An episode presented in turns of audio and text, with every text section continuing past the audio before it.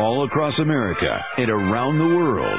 This is Veterans Radio. This is Veterans Radio. Welcome to Veterans Radio. I am Jim Fausone. I'm the officer of the deck today. We've got some great programs for you. I think you'll find very interesting. We always want to remind you you can find more about Veterans Radio at its Facebook site or by going to veteransradio.net where we're on the web 24-7. You can find a lot of our podcasts there as well. We post new ones every Tuesday, so you can get a new story, a new interview, something you didn't know before by going to veteransradio.net. And before we get started, we want to thank our sponsors. First up, we want to thank National Veteran Business Development Council, nvbdc.org.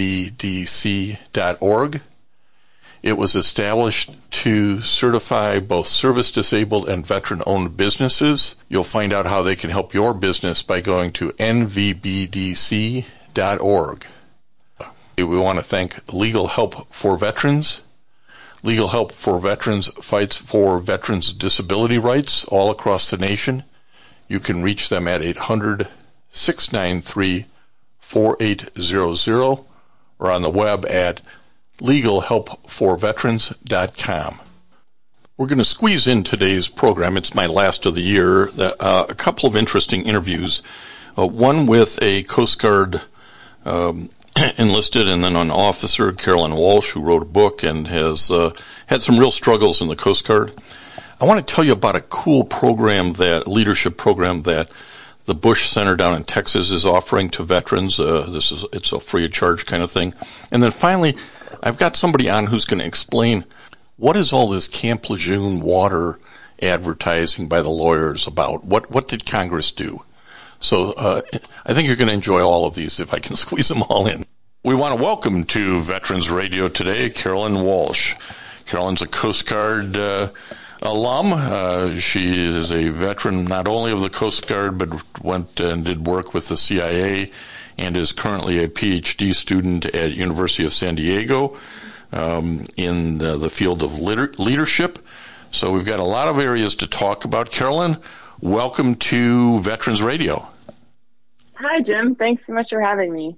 Well, this is going to be interesting. You wrote a book called Fairly Smooth Operator My Life Occasionally at the Tip of the Spear, and it really brings up all kinds of important issues to talk about, and, and we're going to make sure we cover them all. But I want to set this up a little bit. Uh, you grew up in Ohio. You went to college at uh, California State University and picked up your bachelor's in psychology.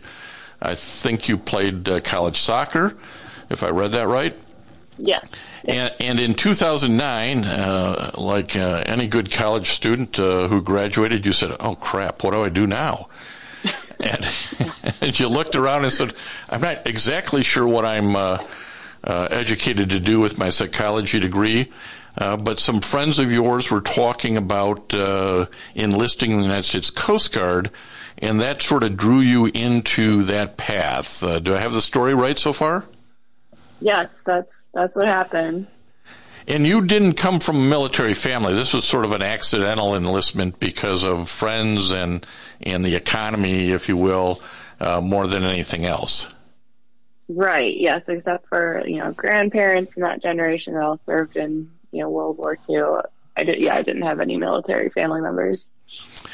So uh, I think you've kind of viewed this, and maybe your uh, the couple of other girlfriends who, who joined up at the same time from Cal- California State University kind of viewed this as a transition to uh, the work world, but it wouldn't be all that much because you know we weren't uh, Coast Guard's not in war, and they don't do any of those kinds of things. So, what was your image of the Coast Guard before you went in?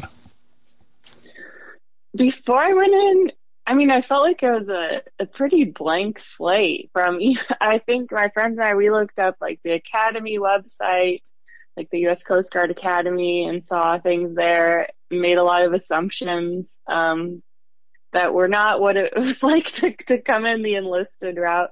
Um, so at the time, yeah, I mean, I saw them as a service that was kind of spotted around the coast and you know focused on rescues um, safety so the environment so all of that was interesting to me yeah, I, I think there's a lesson learned here for people thinking about joining the service is to make sure you really under, have an understanding of what that particular service does and what you're getting into. Uh, recruiters are known to like maybe fib a little bit, but you were this fit, athletic surfer runner girl from California, and you thought, well, this is going to be a pretty straightforward assignment. Uh, in I love the ocean and I love being on water uh, but it, really wasn't. You didn't really have a lot of in depth about what the assignments might be. I take it.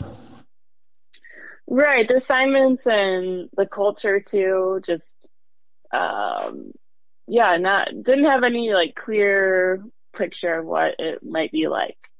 And, and I think everybody who goes into service uh, during our time, we have uh, the good, the bad, and the ugly. Uh, there there are things we love doing, there are things we okay we'll put up with doing, and things we really hate doing. And certainly in your book, Fairly Smooth Operator, you lay those out uh, for the the reader. Um, the, the talk us through a little bit about uh, sort of that initial basic training, and why did you go in as an enlisted versus trying to go the officer route?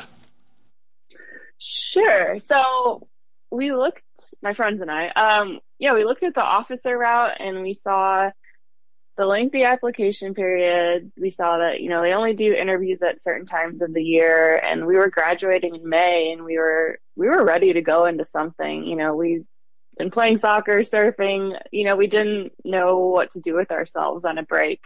Um, so we're we're like, okay, like yeah, we're gonna enlist, we're gonna learn about the Coast Guard, then people will have more respect for us if we go into this officer position. So it seemed it seemed like a good step to to understand more about the Coast Guard before we, you know, committed to being managers in it. And you had an interest, was it right from the beginning in terms of uh, uh, intelligence, uh, go, going to school for that and, and, having assignments on that, or did that evolve after you uh, uh, enlisted? That was before, yeah. So I saw the Intel billet and I had studied psychology and I thought, oh, this would this would be a great way to apply, you know, what I've learned in psychology and build those skills in the real world instead of, you know, in the classroom. Well, again, this is one of those things you got. You read it, the recruiter tells you something. Hmm, is it really going to work out that way? And we'll talk about that a little bit. But you ended up serving five and a half years uh, active duty and enlisted, and then went back uh, and served a couple of years after going to officer candidate school and being in the reserves. But but one of the bad parts uh, of the uh, enlisted period was how long it took you to get to the intel school. Tell us a little bit about that. Oh yeah, so I joined in 2009 and went to a small boat station, and the Coast Guard, most of the time the idea is you go to a station or you go on a ship and you're you don't have a rate or a job for about six months so that you learn a little bit about the Coast Guard. I think it's also like a bit of a holding period while the schools open up. So that's the, the idea. Uh, however, the Intel rate and then another rate, the Marine Science Technician rate, um, which my friends are going into, had an incredibly long wait list for school. So there were a number of people during that time who, you know, hit three or four years uh, without having a job and, you know, building up their career um, through whatever unit they were at. So they got qualified in everything they could, um, but they couldn't, they couldn't move up the ranks past E3. So it was an interesting time. I don't know if they still have that problem or if they've kind of, you know, sped things up a little bit in the schoolhouse. Um, that's how I ended up as as a non-rate for a couple of years. Yeah, it was like three years before you were able to get in there. And and again, most uh, folks who serve Army, Navy, what have you, would would be basic and then move their way right to to their uh, A school. But um, because the Coast Guard's so small, uh, those positions are pretty limited, and, and I think you run into that kind of problem. So that really uh, uh, was part of the bad part of this, but part of the ugly part of this was um, you ended up at a small boat station in Montauk uh, that was pretty isolated, pretty small, and and uh, had a very toxic uh, work environment um, that really was uh, part part of the ugly nature of this uh, uh, enlistment period. Tell us a little bit about how you got to Montauk and, and what the problems were. Uh, so yeah, I got to Montauk, you know, after boot camp. Um, I remember the first day, you know, somebody picked me up. I took the train in and I saw him pick me up from the train station and he was on his way out of the unit. And I just remember he just warned me. Was just like, whatever you do, like in the winters, find something to do and don't get in trouble. And I was like, okay. so, so that was an interesting introduction. A lot of warnings there. And then, um, in the first weekend, the, the, the chief had gotten relieved from the unit, you know, as, so as I'm coming in, this huge, um, you know, investigation was going on with the, the lead person at the unit. So I walked right into that, um, and then just noticed that, uh, yeah, it was just this, this toxicity and because of the way people rotated out, you know, um, kind of staggered. It never had like that clean slate to really be like, okay, we're going to do things differently. Like there was always this lingering, um, just, just really, you know, ugliness more than, um, you know, just egos, but really treating people really poorly. Yeah, and one of the things that you sometimes learn leadership by what not to do, and you got a lot of what not to do in Montauk. Um, how many how many uh, coasties were were at this uh, small boat station? There were only about 20, 25. Um, yeah, it was very small, very small unit. And uh, our leadership was across the sound. So the main unit, you know, we couldn't even drive there. you know, like a boat ride away. So. Well, it really uh, demonstrated sort of the isolation of this uh, station and and how a team once a team gets isolated, um, you you know bad stuff can happen with nobody knowing, and that's kind of what what you ran into, wasn't it? Yes. Yeah. Exactly. Now we're going to come back to that one, uh, sort of those problems a little later on here, but I want to move on to at least hit some other highlights that maybe weren't, uh, you know, may, maybe in the good category, not necessarily in the bad, but certainly not in the ugly. Um, you had two, I'll call them uh, unusual assignments that from the outside people would look at and say, man, that's where you wanted to be. Uh, one of them was in Key West and, and one of them was off to Gitmo. Um, not sure anybody wants to be there, but but mm-hmm. talk to us a little about those two assignments and what things you learned or didn't learn about uh, serving in the Coast Guard and leadership at those assignments. So the Key West position was a Joint Interagency Task Force South, which is a counter drug task force that covers all of maritime operations that we're doing with U.S. military and Coast Guard forces, um, basically all the Caribbean, Pacific. Um, so fascinating place to be topic wise and just learned a ton about all the other military services and their cultures and their people because we were all on the watch floor together um, you know, saying the wrong acronyms to each other. Had really great leadership that, you know, kind of helped flatten out the hierarchy so we could really speak truth to power. And, you know, I was doing Intel at the time, so it was, you know, if I had a, something I was, you know, had assessed, you know, and it was counter to what we were planning, I was allowed to bring it up and we could have a discussion. And, um, kind of check our biases and um, really have like rich discussions on what we were doing and the best way forward. Um, so it was very interesting, like cross cultural, you know, in terms of the military services experience, and then like uh, really, really great leadership.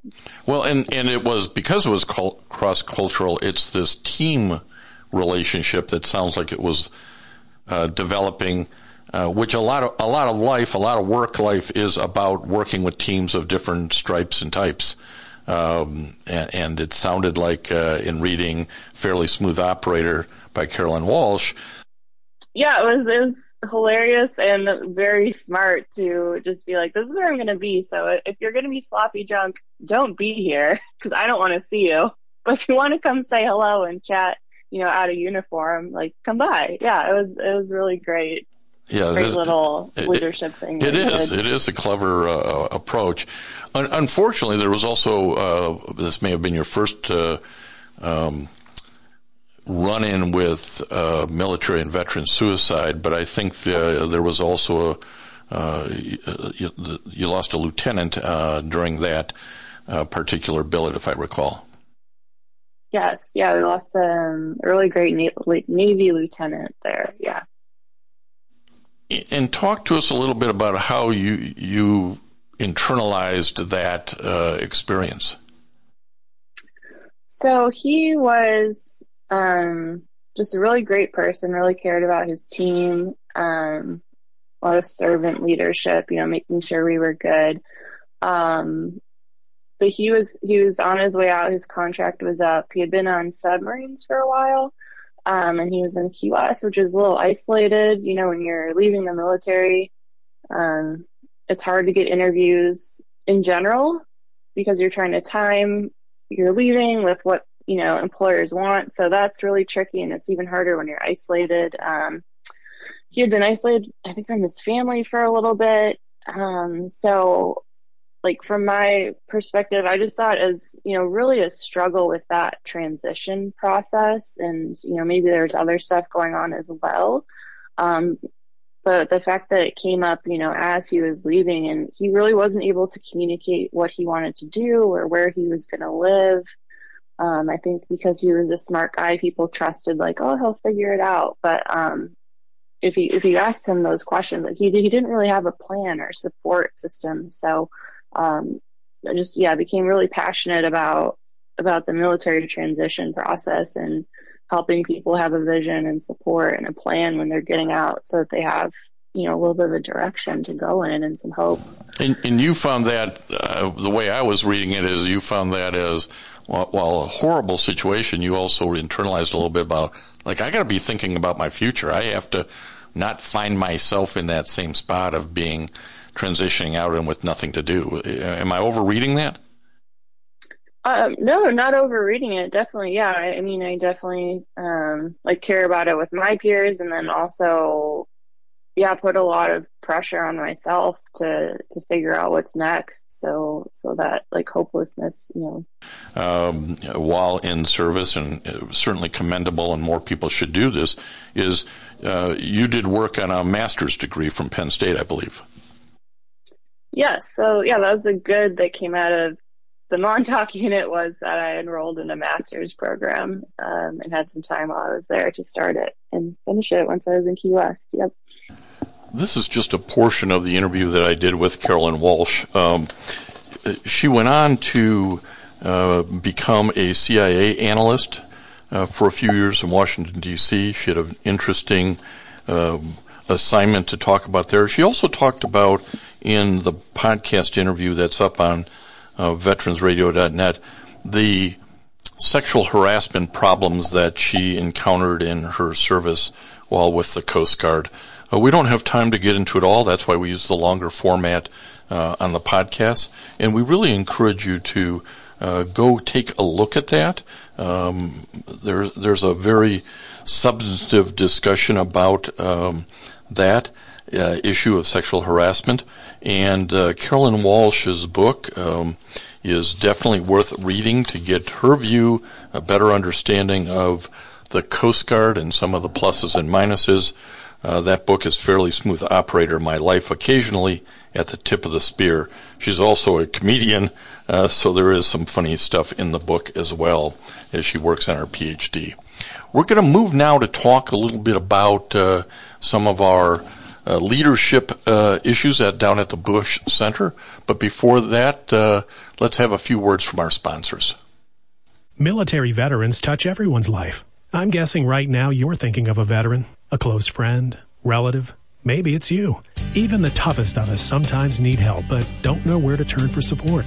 You don't need special training to help a veteran in your life. Even small actions can make a world of difference. If you know a veteran in crisis, please call the Veterans Crisis Line, 800-273-8255. 800-273-8255. A message from the U.S. Department of Veterans Affairs. If you have a VA claim denied by the Board of Veterans Appeals, contact Legal Help for Veterans at 1-800-693 4800. They're experts in handling cases before the U.S. Court of Appeals for Veterans Claims. Their number again, 1-800-693-4800. We want to welcome to Veterans Radio today Matt Amidon. Matt is back to, with us on Veterans Radio. He is the Director of Veterans and Military Families at the George W. Bush Institute down in Texas. Matt, welcome back to Veterans Radio. Hey, thanks so much for having me again, Jim, and uh, look forward to chatting with you about uh, really at its core what is advancing our democracy through compelling leadership of integrity. So excited to talk to you today. Well, this is a very interesting program. It's in its, uh, I think, fifth class uh, at the. Bush Institute called the Stand to Veteran Leadership Program.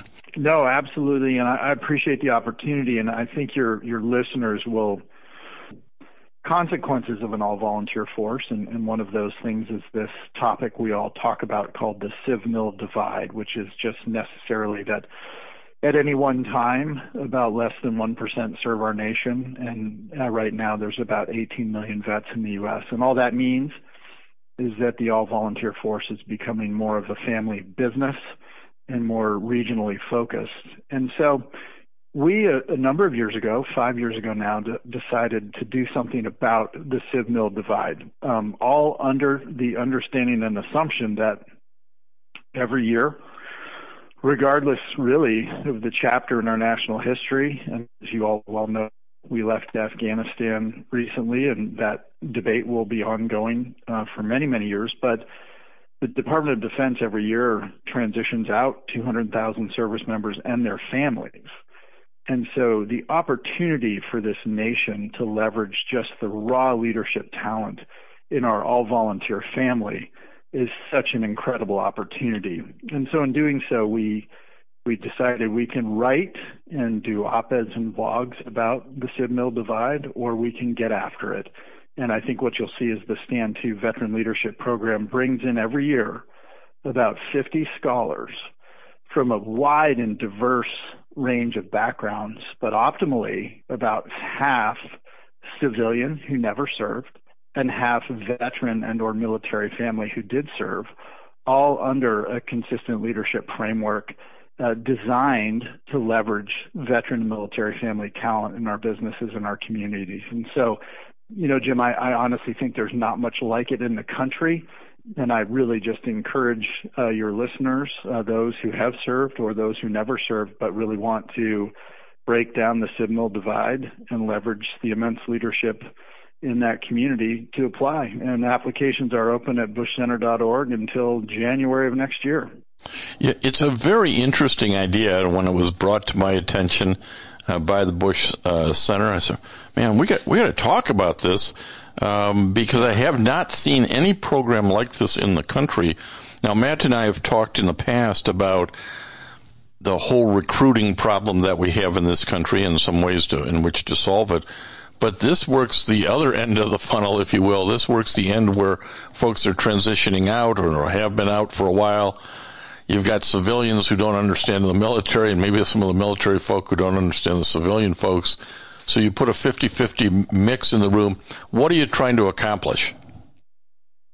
You know, it, it's great that you, you bring that up. After uh, four very successful years, we have 176 scholars all really committed and inspired leaders who know each other as individuals as an, and as a network. And I think to your to your point and to answer that question precisely, what we're really hoping to achieve is is um, a network, sort of a collaborative and a community of committed leaders who are just absolutely focused on getting after some of the harder problems in our nation today uh, by leveraging the leadership in our veterans and military family communities. And in doing so, to your point, you know, if we again are wildly successful in the next 10 years, well, gosh, 176 scholars will turn into a couple thousand.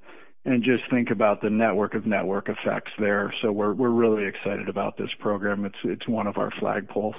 Well, this is at the George W. Bush Institute um, President Bush has a, a, reputation.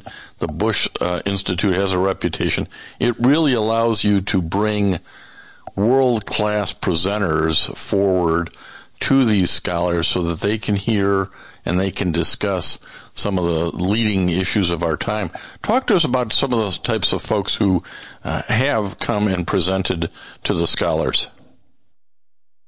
Oh, absolutely. And and to your point, these are these are leaders who've faced tremendous challenges and I think, you know, you and all of your listeners and we all know in the absence of leadership you just got to lead. So it certainly starts with the President and Mrs. Bush and their inspiring leadership and, and genuine commitment to those who've served in their families. We've welcomed everybody from um, former Secretary and General James Mattis, uh, General Pete Pace. We've had former Secretary of the VA Bob McDonald, who also was the CEO of Procter and Gamble. Uh, this year, we welcomed Alex Gorsky, the former CEO of Johnson and Johnson. Another one, um, General Al Flowers, who I just commend anyone to look up his his trajectory in leadership. Um, this amazing four-decade career in the Air Force, and he started off as a sharecropper's son. So when you look at the ability uh, to lead over time and to lead through challenge, um, one of the remarkable things I get to do, Jim, is sit in the back of the room for four years and hear these people speak time and time again. And I can tell you, uh, it's the best part of the year. It certainly inspires and re-energizes anybody who who hears from them. But also, we've welcomed in uh, some elected officials as well. Uh, not only do we look for sort of the inspirational presentation of leadership, but we want to talk about the candid you know, problems and issues, both individual and systemic, facing uh, some of our veterans and military family members. And so uh, we've brought in folks from the House Veterans Affairs Committee, uh, friends from academia, to include uh, Vice Chancellor Mike Haynie from Syracuse University, our dear friends up there at the Institute for Veterans and Military Families, to not only uh, inspire this network of leaders, but also to inform them about kind of the latest and greatest uh, barriers and opportunities to what we want to do. And years. Well, this is a great opportunity for up and coming leaders to get in the room, rub elbows with other like-minded individuals, have a common leadership philosophy for going forward, but also to you know rub elbows with. Uh, secretaries and uh, generals and CEOs, uh, an incredible network opportunity uh, the application process is open through uh, January 18th, 2023 at midnight. So the window open isn't all that large. So don't put it off. Um, uh, where is the uh, where can I find the application? What website do I go to to find the application, uh, Matt? You come to bushcenter.org and and you will see the uh, come to bushcenter.org or search for Stand to Veteran Leadership Program, and it will take you right to the application page on our website. And, and again, I, I thank you so much. You know, if you if you served in uniform, if you've never served but are a committed, you know, American and you want to advance our democracy and lead at the community and organizational level, you are the perfect applicant for VLP. Now, let me put some time frame around this. This was for folks who think, well, geez, there's no way I can do this. I've got a pretty busy life. This is one of these executive leadership kind of opportunities that uh, you shouldn't pass up. And it's sculpted for people with a full, enriched, busy life. Um, this goes from July of 2023 to November of 2023. It's a couple of days, uh, a, a, month commitment, and uh, some of that That's commitment right. is in Dallas, as I understand it. Truly, a network that is leaders of leaders that are going to solve great problems for us in, in the in the next few years. So if you're sitting there thinking, man, this is something I'm interested in, but my company will never let me go, my family will never let me go. First off, it's free. Everything's paid for by the by the Bush uh, Institute and their donors. That's right. And this is the kind of leadership program training you're not going to get anywhere else. And you're, if you discuss it with your employer or you discuss it with your spouse, they're going to tell you wow, apply. This is a great opportunity if you get a shot at it. So don't get scared off by the time commitment because it's been shaped in a way to uh, deal uh, with the life of busy executives, and certainly there's no cost implication, so that shouldn't scare you off either. Again, we have a longer format of this interview up on our podcast at uh, veteransradio.net. You may want to listen to that, but certainly think real hard and jump on this opportunity if it fits for you. We want to welcome to Veterans Radio today an attorney, uh, Mike Cox, who some people may know. We'll tell you a little bit why you might know him, but uh, Mike's a uh, Marine veteran. Mike, welcome to Veterans Radio. Hey, Jim, it's great to be on uh, with a great American on a great show. Well, thanks. We've been doing Veterans Radio now going into our 20th year, so uh, we're really kind of uh, trying to celebrate this upcoming year, and we're glad to have you on. And let me set this up. We want to talk about what's going on uh, in the Camp Lejeune water contamination exposure. There was a law passed uh, this year, and there's a lot of activity going on uh, so that people know about their rights. But before we get into that, that's what the program is going to be, uh, listeners. Uh, you might remember the name Mike Cox if you're in the state of Michigan area. Mike was the Attorney General for for the state of Michigan for eight years, from 2003 to 2011. But what you might not remember uh, is that he was in the Marine Corps from 1980 to 1983. He got out, used the GI Bill, and went to the University of Michigan to get his undergraduate degree, and then ultimately his uh, law degree in 1989. But Mike, before all, before we get too far into this, um, your family has quite a history of uh, service to the country. Um, tell us a little bit about the other members of your family who have also served. Sure, sure. Uh, and, and, thanks for that, Jim, because uh, we're all creations of the people around us, right? And so my dad, uh, John Cox, was an immigrant, uh, legal immigrant in 1949, came here with $20 in his pocket and was a journeyman carpenter. And lo and behold, uh, soon after uh, he got here, within like five months, you know, North Korea, what's now we, we now call North Korea, invaded South Korea. And so in those days, immigrants had uh, selective service numbers that made it really easy for them to be drafted.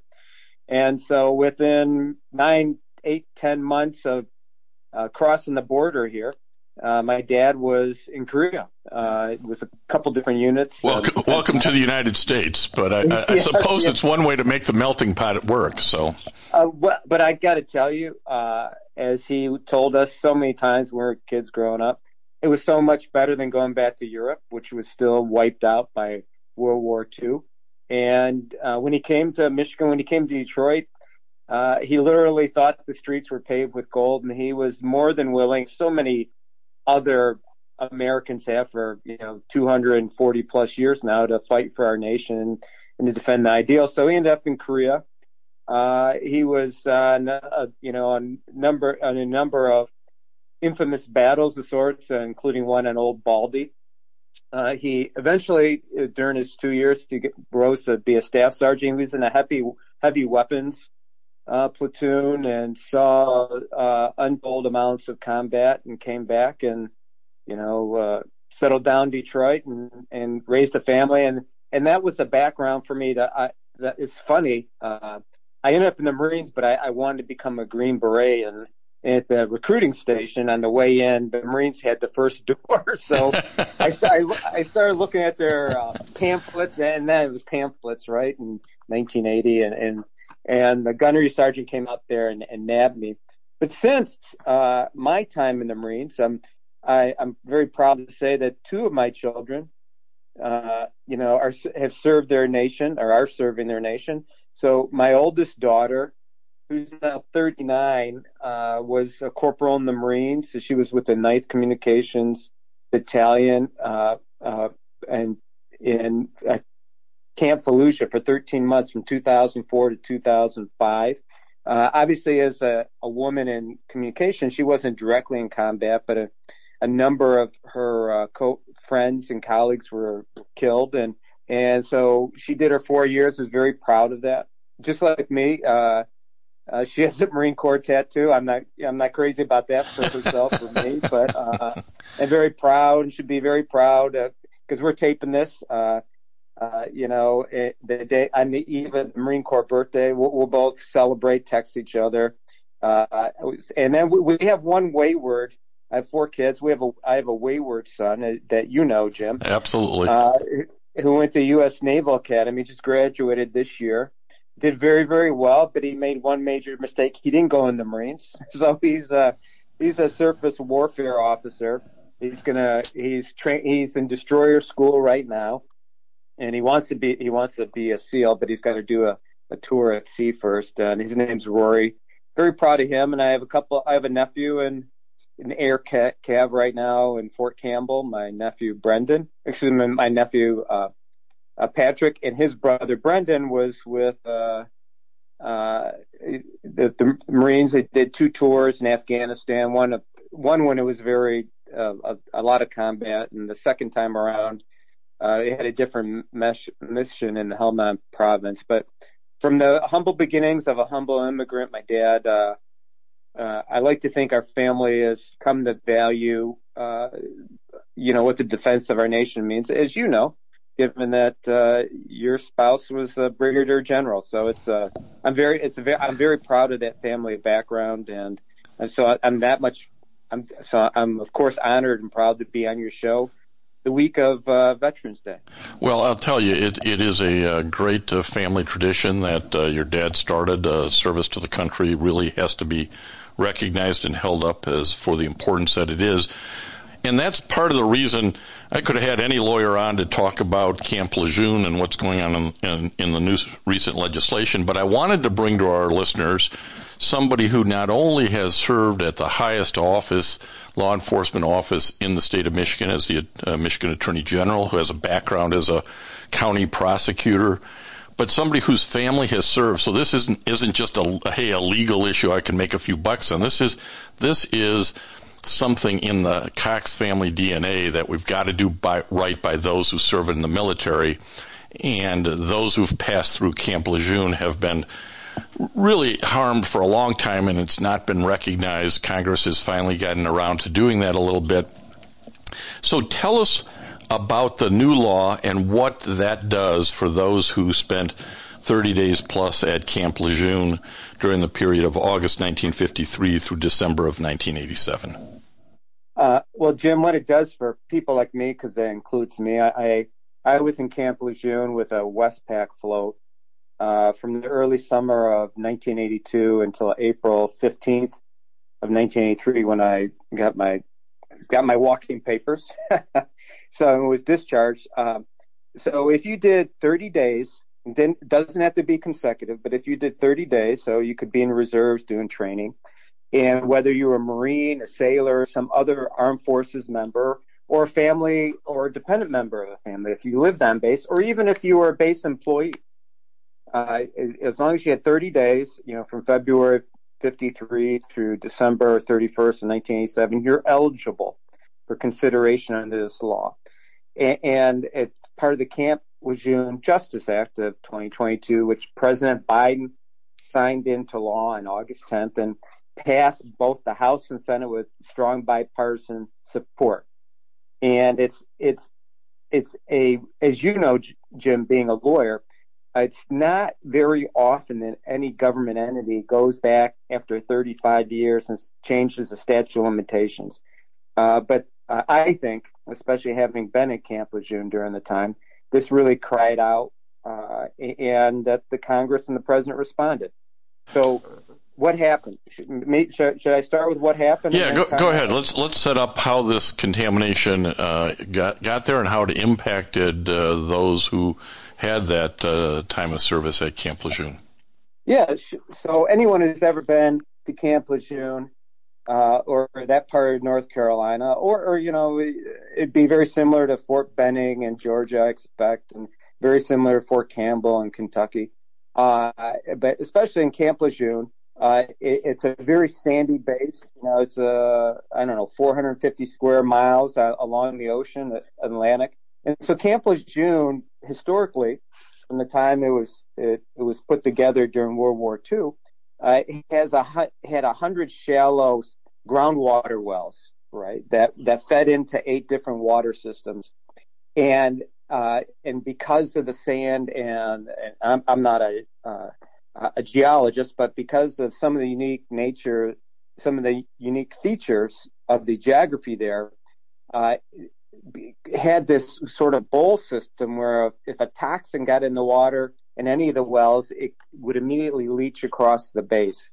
And, and so ultimately what, what happened over the, the period of time I and many others were there, there were four main uh, toxins, these deadly chemicals that are recognized by the EPA, recognized by scientists as deathly or, or, or, or, or have high morbid or mortality rates uh, that leaked into the water. There, there was, uh, and I wish I could pronounce them, but I'll just tell you the initials. TCE is one of them, PCE. Benzene, which a lot of people know because it's a common byproduct of a variety of oils and gases, as well as vinyl chloride. And so what happened is with the shallow wells, uh, there was uh, there was three, four main pollution toxin sources. One was, as you can imagine, with the spit and polish marines. One was the ABC one hour dry cleaner on base, which anyone who went there probably uh, got their dress blues or you know their or their their dress uniforms done there, and that was right in the on the main part of base at Lejeune and Tarawa Boulevard. And they, like many other cleaning facilities in the 50s, 60s, 70s, just took their their cleaning fluids and dumped them into the ground. Yeah, this was real common all across the country. Perchloroethylene, that PCE, was the yeah. common solvent for dry cleaning. And uh, when it got spent and couldn't clean things anymore, it just got dumped out the back door generally.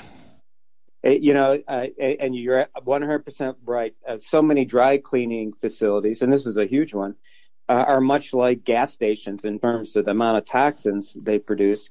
And so uh, and so from the industrial solvents, which uh, contain the, toxins TCE and PCE, and this particular, for anyone who'd ever been on the base, this dry cleaner was right by Tarawa Terrace. You know, for Marines, uh, the, Battle of Tarawa was very, uh, it was a very key battle, you know, in the early parts of World War II. And so this Tarawa Terrace was built. And that's one of the primary facilities of base housing. And uh, so Connected to it was the Terrace water plant. And in the same area, they also had underground storage tanks, which would have other degreasing solvents, you know, that they use for cleaning everything from trucks to solvents from cleaning your weapons. When, you know, when I was there for my M16 or folks before me with their M1s, and that was located nearby at Hadnot Point for anyone who's familiar. And so, um, and these the toxins there bled in into the other water plants. It, there was a Holcomb River, excuse me, Holcomb Boulevard water plant where the the base hospital was, uh, and and these three main plants fed uh, fed not only listed base housing, fed the barracks where I was, where you know unmarried Marines would stay, the administrative office, schools, recreational areas, and ultimately a combination of metal cleaners, gas and fuel, that there's an estimate at one time in the groundwater the, by the late 80s there was a million gallon lake of fuel in the groundwater. Yeah, this is this, this, is just uh, it's been known. You said 1980s. It's been known for what do we have about 40 years now that this stuff is there. It took a long time for VA to say, well, maybe some of your disabilities are related to these exposures to benzene and TCE and PCE. Yeah. Congress kind of had to get involved to get VA to to pay attention and create some presumptive diseases out of that. But what they did in the in the Camp Lejeune Justice Act of 2020, which is kind of buried in the PACT Act, uh, commonly t- talked about as the burn pit legislation of, of this year, is they gave those who are exposed kind of a new right to sue again. Talk to us yeah. about that. Sure. So what they did is very unusual, uh, and I credit President Biden and, and both Democrats and Republicans in the House and Senate. They they created, given the passage of time, They created a two-year window, which runs from August 10th of this year, 2022, until August 10th of 2024.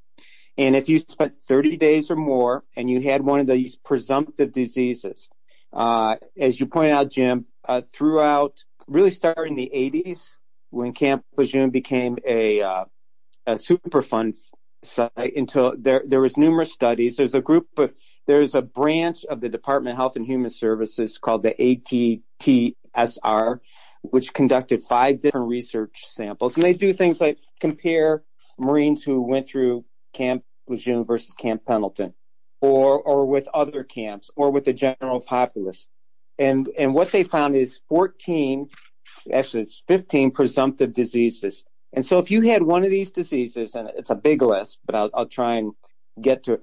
If you had breast cancer, especially male breast cancer, kidney cancer, multiple myeloma, renal toxicity, which is a name for a, body of kidney diseases, female infertil- infertility, scleroderma, non-Hodgkin's lymphoma, liver cancer, miscarriages, lung cancer, bladder cancer, leukemia, myeloid dysplastic syndromes, Parkinson's, hepatic steatosis, esophageal cancer, and neurobehavioral uh, spinal issues, uh, you, you you you suffer from a presumptive disease. What does that mean? That means it's no less likely than any other cause that the water, if you spend at least 30 days at Camp Lejeune, that the water at Camp Lejeune was so contaminated, loaded with toxins, that it, it is a significant cause of your disease. Yeah, this is a huge issue. I'm a veterans disability lawyer, as Mike knows, and I deal with the VA. He deals with the court system. Uh, but this concept of a presumptive condition means I don't have to prove up my individual exposure and have an, uh, an expert doctor saying, uh, yeah, this uh, leukemia is related to this because the exposure was that. Because of those studies that the government's already done, it's presuming you had enough exposure if you had that disease. So that's a huge evidence burden lifted from the the veteran or the litigant, isn't it, Mike? It, it, absolutely. It, it's it's as if a defendant confessed. So the government's confessed on these uh, 15 different serious illnesses uh, that Camp Lejeune caused your problem if you spent at least 31 days there.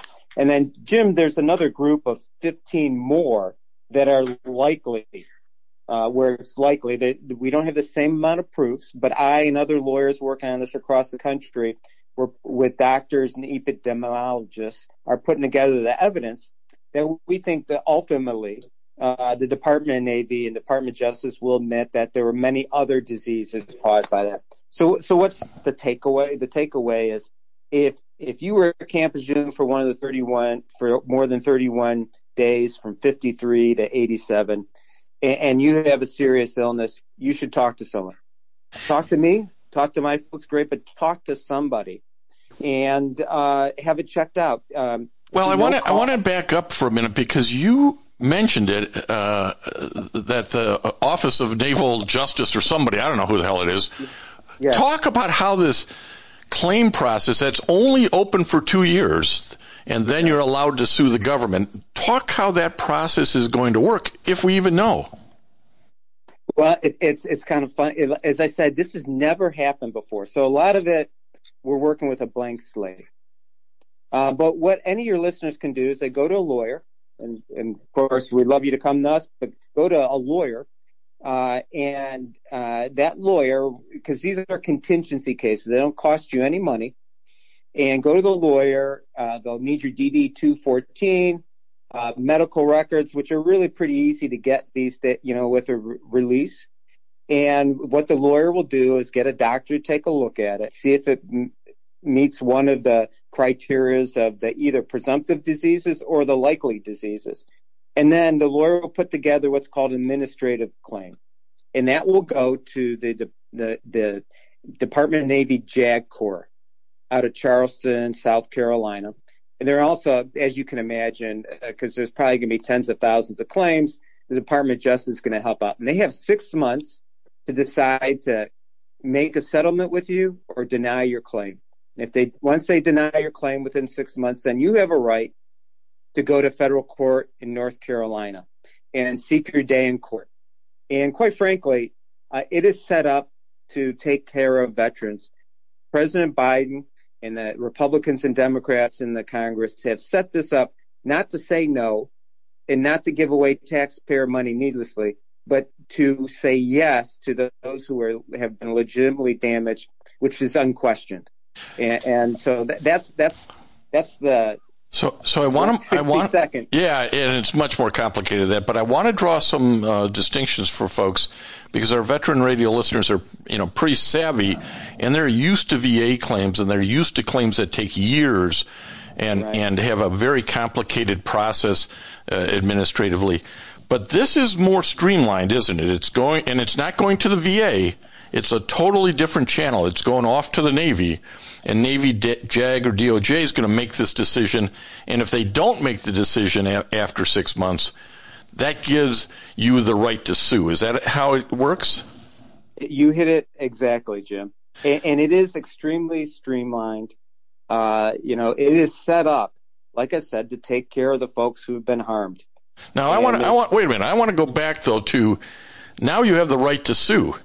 You got to have the right set of guy guys or firm or gals who are going to go to North Carolina and sue. So do I have to get a lawyer in North Carolina because that's where I might end up having to sue? Well, I have a partner in North Carolina, but no. As you know, Jim, lawyers travel across the country and try cases all over the all over the country. So I, I've done 150 jury trials, and for any of the folks of your listeners in Michigan, I just led the 400 and $90 million settlement against uh, the University of Michigan uh, for a doctor there who abused athletes. Uh, so, I, but you, you get a, a, a veteran trial lawyer who can go down to North Carolina and fight for you.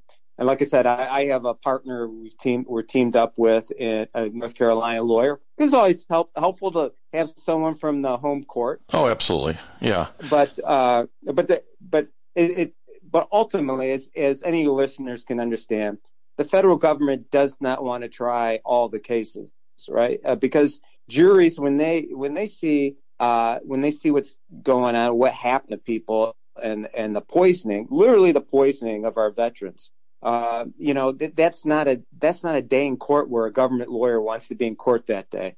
Uh, so I, can't we can't make guarantees, obviously, but this the the the drafters of this legislation uh, thought clearly, and quite frankly, Department of Justice and the Department of Navy went along with this. They didn't try and fight it and veto it.